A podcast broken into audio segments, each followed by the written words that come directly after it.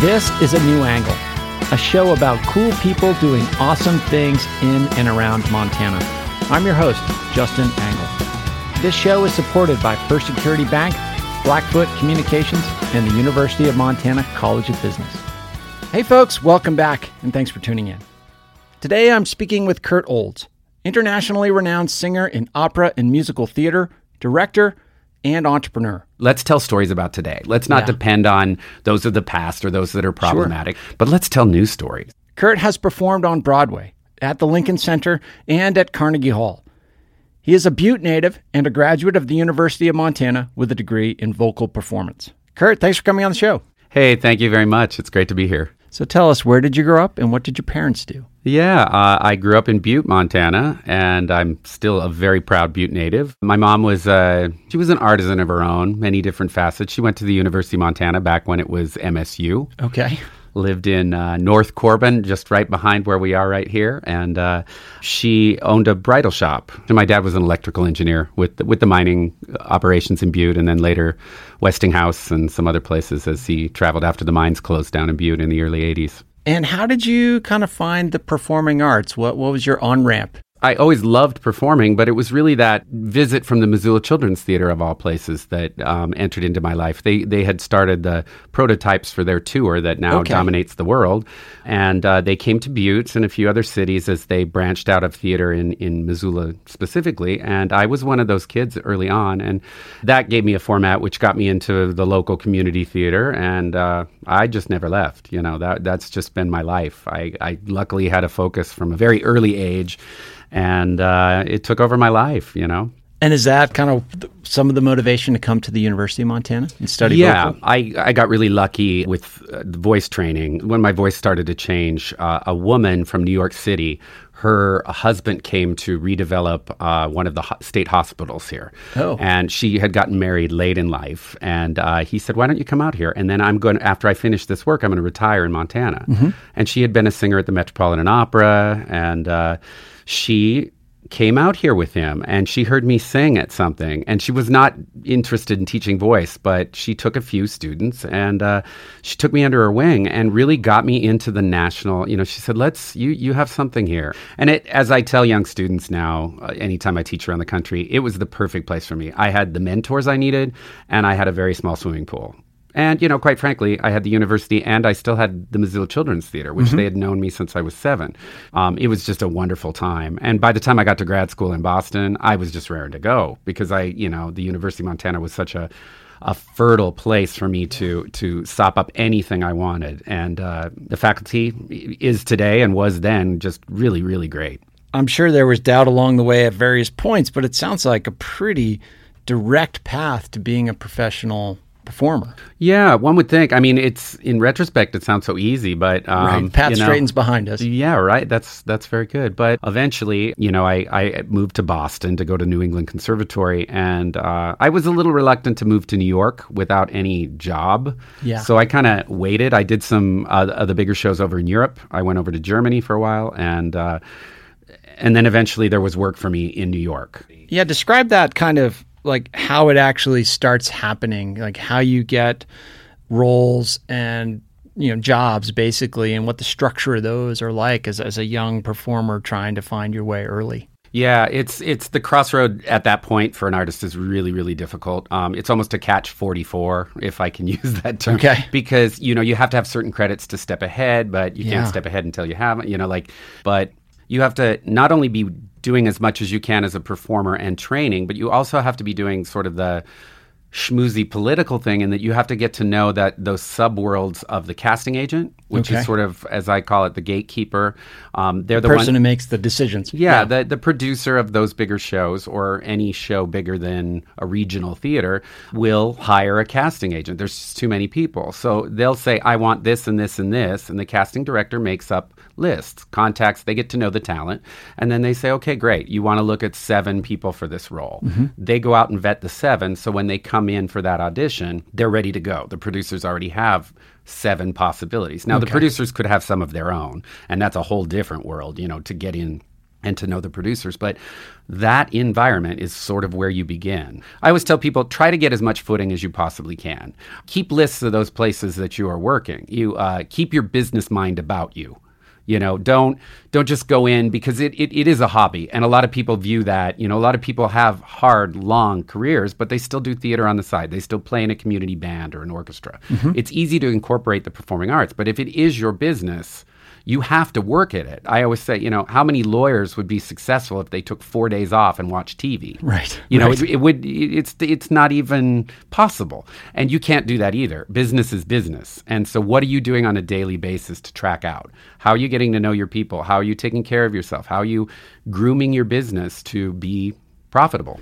And what was the point at which it sort of became real? Like, was there a breakthrough role or an opportunity or something like that where you were, it sort of became clear that, okay, this life as a, as a professional artist is, is going to happen for me? My breakouts were really small. I didn't need that big one. You Okay. know, I needed to just know that I had solid ground in front of me. And so I did get some of those, you know, landing your first Broadway contract or, you know, switching when I I got a big production of the Magic Flute, Mozart's Magic Flute that sort of I knew at that point there was no going back. You know, it was a gradual process to that, but once I landed that with the help of two or three people and and, and honestly a director uh, I was not the one cast, and the director said, "I want him, or I don't want to do the project." I Really? mean, I had a couple friends like that that believed in my talent, Yeah. and you know, the company was left to say, "Okay, fine, give the kid a chance. It's not that big of a deal. We can't lose the director." Mm-hmm. So, um, I've spent more time being thankful than being in awe of what I got because it was such a major leap. Sure. you know, it's been, and luckily, I've been able to depend on those people for the long run. And as my as my career turned towards production and hiring and staffing symphony shows and all that, I turned to those people because they're great sources of who do you think can I put on this stage when I'm not even going to be there and they're going to be singing with, say, Milwaukee Symphony. All those friends along the way are just a great library of, of great minds that can that can help us all stay working, you know? Yeah, and you give so much back to students and and younger performers who are trying to work their way through the system. Talk about that. Your your your work in production and and Black Tie Broadway and some of your work with agencies. you know with the with the next generation i always want to just i feel like i have a lamp and i can kind of see a little bit ahead of them and i'm like hey look you know Yeah. that's always been my attitude lacking in opportunities at a certain point in my life i just realized i had done some symphony pops and i saw how sloppy that world was a lot of orchestras don't want to deal with symphony pops Okay. they want to just do the main work you know they can't Yeah, kind of describe that for the listener Yeah, not yeah. familiar with symphony pops. symphony orchestras, conductors, any of the executive directors, they're, I mean, their love, most of them, uh, are, are for the big symphonic works, you know, and they're very protective of those works.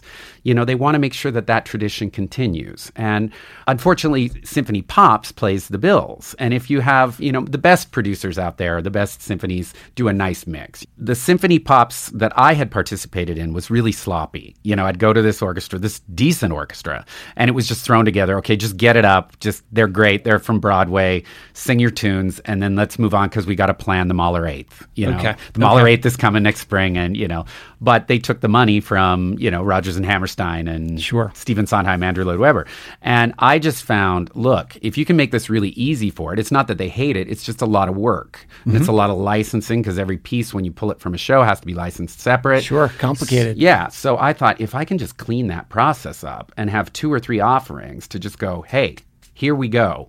And they responded. And based on my reputation as a performer, I started to slip in some symphony shows there. Okay. And so then you have some dexterity you got to learn with who else is producing out there and what what pools to stay out of and and learn your space. And once again, I think never really caring about that great big one, I was happy to take and help those smaller symphony orchestras. You know, um, mainly because I love my Montana symphony orchestras, and we have so many here. It's crazy. Great Falls, Billings. Butte being the oldest in my hometown, which I'm always very protective. Butte must always have a symphony orchestra, and I'll do anything. Missoula, that just was, you know, that sec. I did so many works there, and, and their new leadership. I'm I'm working with them currently. Kalispell has Glacier Symphony. I mean, it's an amazing place. But helping those kind of orchestras have access to you know talent and you know they don't have to go through all the agencies because i can take care of that for them. On that other front i was an agent for a number of years Right. uh, handling classical uh, artists and uh, helping them sort of step into the crossover world as we call it you know stepping into the occasional musical helping them get some commercial work or some voiceover work. You know if you if you sit down um, and and do even a gig or two of voiceover work, it'll it'll pay you more than three or four gigs. For you know. sure. Now that you have to be ready to go against those professionals that do that. You know, Mm-hmm. it's all good work, and uh, I really enjoyed those years and love those colleagues. Give us just a little, uh, and I'm speaking from a, a position of total ignorance here, but give us just a little view of like how you develop a professional voice. Like what what is the I think people are probably familiar with, hey, this is how somebody goes and trains for a marathon. Like they'll go Yeah, yeah. run distances and speeds and so forth. But like what is involved in training a voice? Yeah, and it's it's the weightlifter is a manifestation that we can see. Sure.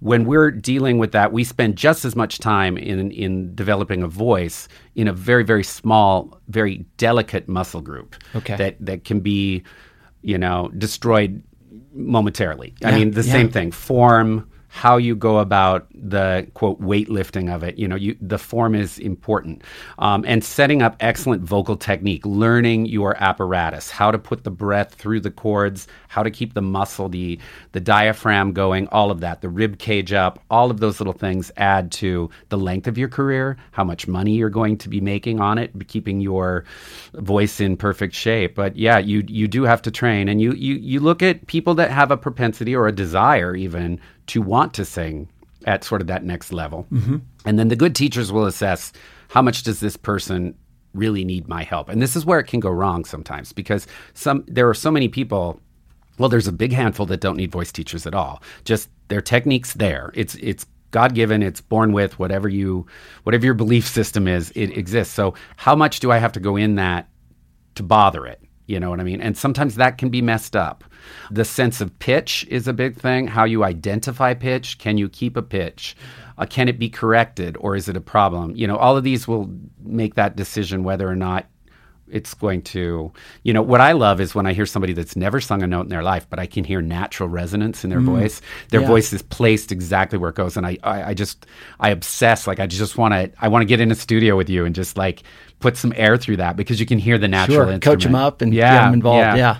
and then if you're looking at going classical you're going to be competing against people not only vocally but also in the dexterity of language in scholasticism.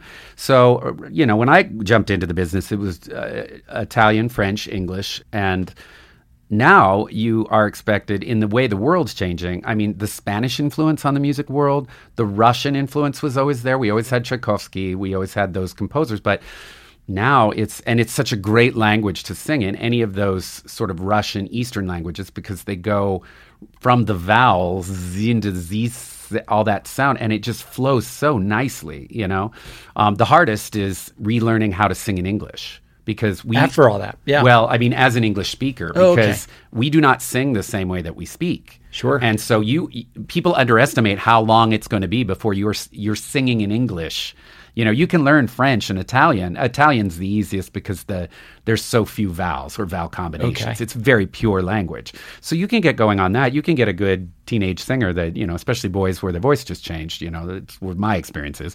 Um, girls a little earlier but you can get them going on italian really quick English, it's crazy how awful it sounds. And especially if they've done some musicals, because we go into a vernacular of different sounds in musicals. A lot of really, you know, rounding in the words. And then to go back and do a singing classical English.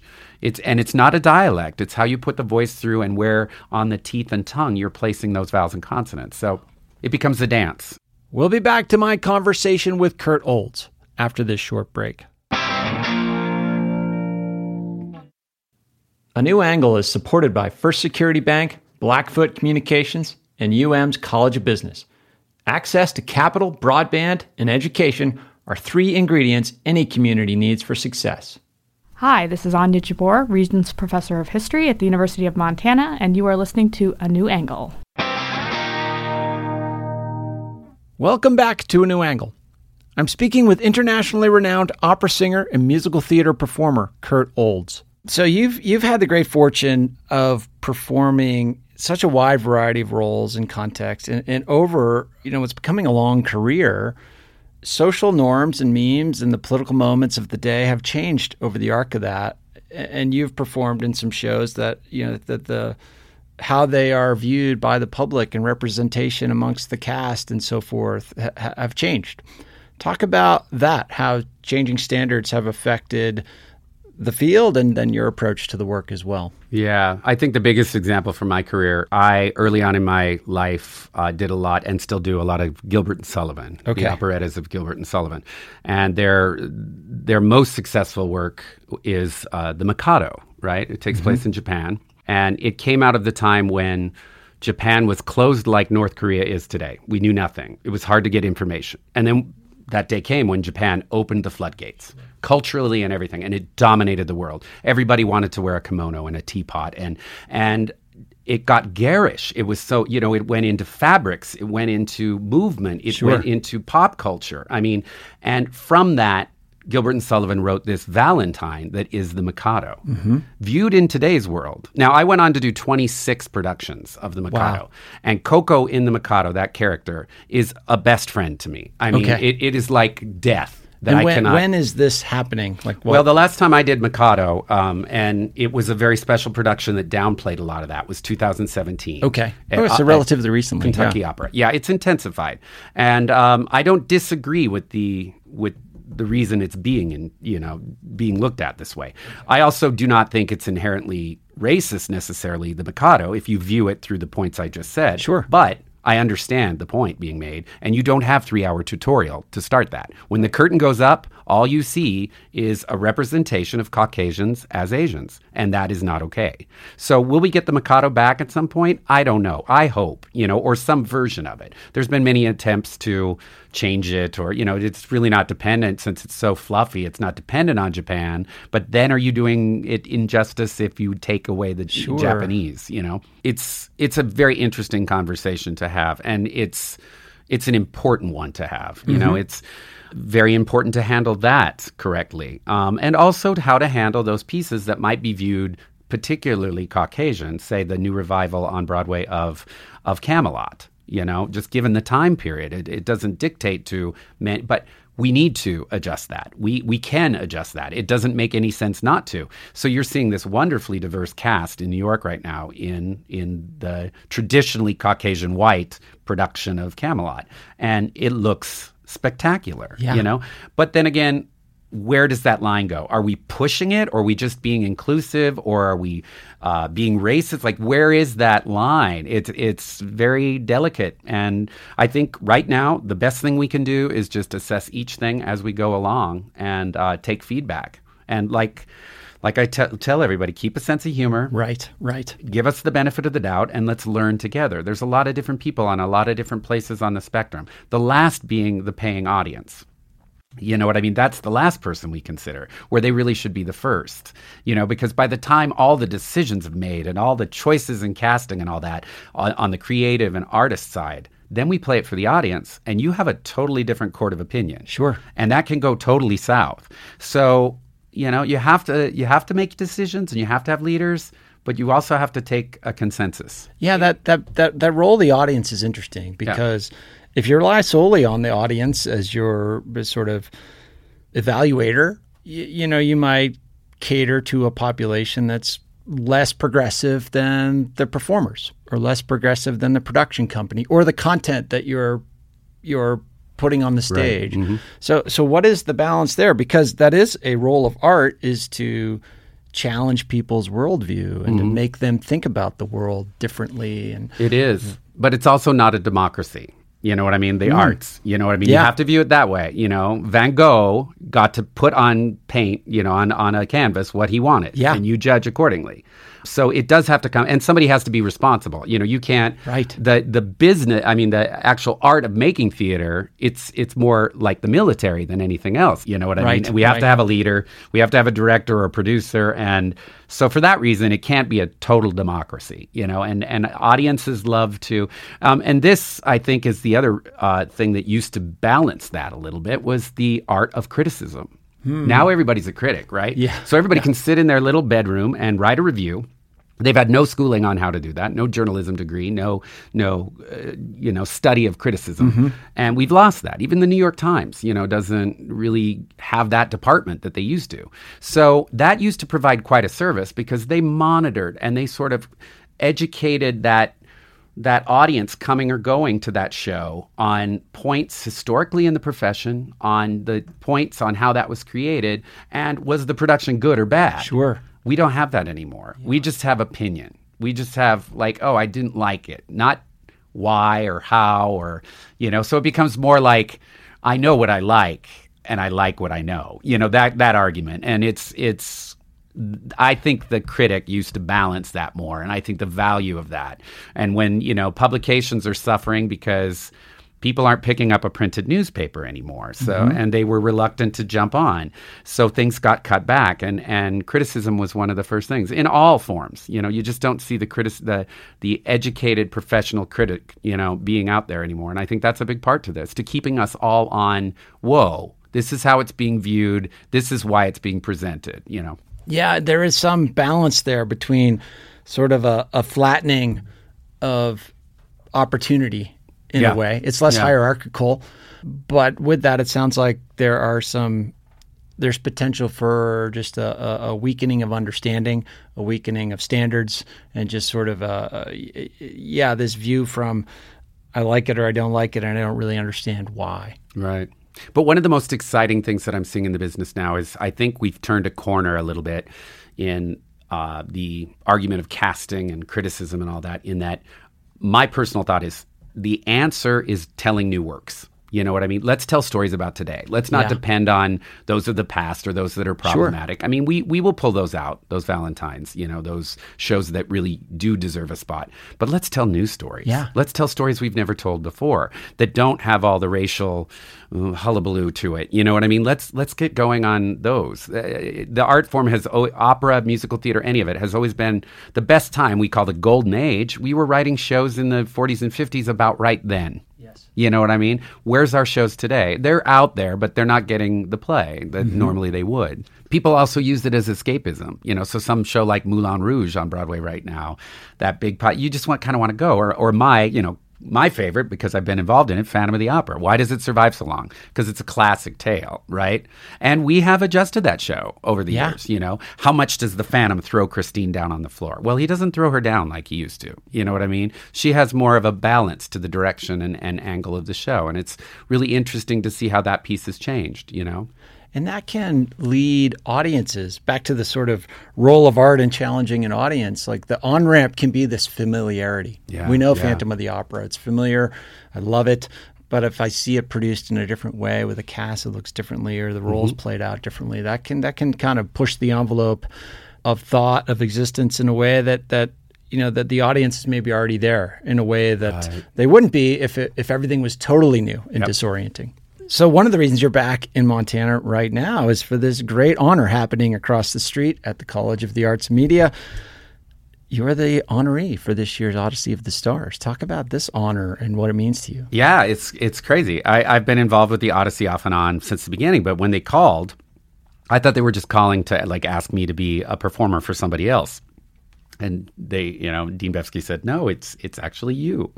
Nice. So uh, I'm I'm nervous about that, and I'm incredibly honored. Um, and I, I'm incredibly happy that the Odyssey, as a event, still happens. It, it's a great spotlight on the arts. It's a great fundraiser, and it's a great way to incorporate alum that have gone on uh, to varying degrees of success in different fields to come back and really interact with the with the students there. Um, if not just to be an ambassador of it's worth it, keep going. Sure, you know? sure. Yeah, talk about that, that role with the students. How much time do you get with them and, and what are some of the key messages you try to impart? Yeah, well, and and especially the University of Montana students, I always try my best to get access to them and to help them if I can answer Yeah. questions. So. We'll spend time together. Um, there's a group of students, uh, I believe it's called the Zootown Cabaret, Mm-hmm. that will be performing with me. Unlike some of the other honorees, since I still have an active career, um, they asked me, you know, to do some numbers right in and, there. and to up the show. I mean, it's it, and it's easy to make it very enjoyable. I think the harder ones to do are when when you're um, honoring an artist that isn't so razzmatazz, you know, because those are very Im- important honors too. This year we can be a little more razzmatazz because that's pretty, you know, that's pretty much what I do. Yeah, so, I look forward. So why it. not? Why not do it? You know, and and have some good numbers, and and I get to perform with the students. I get to work with them, and uh, just spend, you know, probably you know, eight to 10 hours this week working with them. So I always say, hey, look, if you have a question, I, I remain dedicated. Like, shoot me that question. I'll, I'll see if I have an answer. Mm-hmm. This is part of networking. And if you can practice on me, then you know how to contact other people. Sure. You know, because you're going to depend on those people. And it's great. And I mean, I will, you know, I probably get in, in my workshops, I teach at New England Conservatory too occasionally. Mm-hmm. And then the oddball master class if I'm in a town working. And you know, I, I have a wonderful network of young artists, some of which I've gone on to hire, you know, like, you know, those connections we really, we really depend on long term, you know, because you never know where, where that need might arise. So, last question, Curt, is as you kind of look at your arc of a career and what's ahead of you, how are you, how do you make choices about opportunities you say yes to and, and things you sort of stay away from? Yeah, that's always hard for me. I just try to say yes and yeah. shove it all in. Yeah, but yeah. Um, recently, uh, two big things happened for me. I became the director of artistic planning for Utah Festival Opera and Musical okay. Theater down in Logan. So that's close. Thank you. That is a, a new part of my career is uh, being on the artistic teams of that. We also have, uh, for all Montanans out there, uh, I've been working very closely with a few people, Linda Curtis and Bozeman mainly, on a new company called Montana Musicals that will um, help bring some more programming to enhance what, not to take the place of anything that's going on in the state, because I'm supportive of all of that, but to see how we can work together with the organizations I support and work with mm-hmm. to bring quality musical theater and operatic perfor- performing around the state. Um, we're gonna we're gonna start next season with uh, two titles we're getting ready to announce. And uh, being Butte and being that it's in the center of the state, we'll do a lot of the rehearsing and stuff in that location. Super. It'll involve people from all over the state coming together to form the ensemble and the orchestra, and then we'll bring in talent and uh, scenery and all of that. And uh, we'll we'll start in Bozeman because we have some infrastructure there, and mm-hmm. and then uh, I hope to uh, over the course of the next week talk to a couple people I have meetings with to see if we can get that to Missoula too. So that'd be a nice little trifecta right here. Very good. Well, Curt, uh, it's so great to spend some time with you, learn about your world, and particularly during this week with the great honor with the Odyssey of the Stars production. Um, thanks for spending some time with us during hey, this thank week. you. Yeah, and very nice to meet you too. Thanks for everything.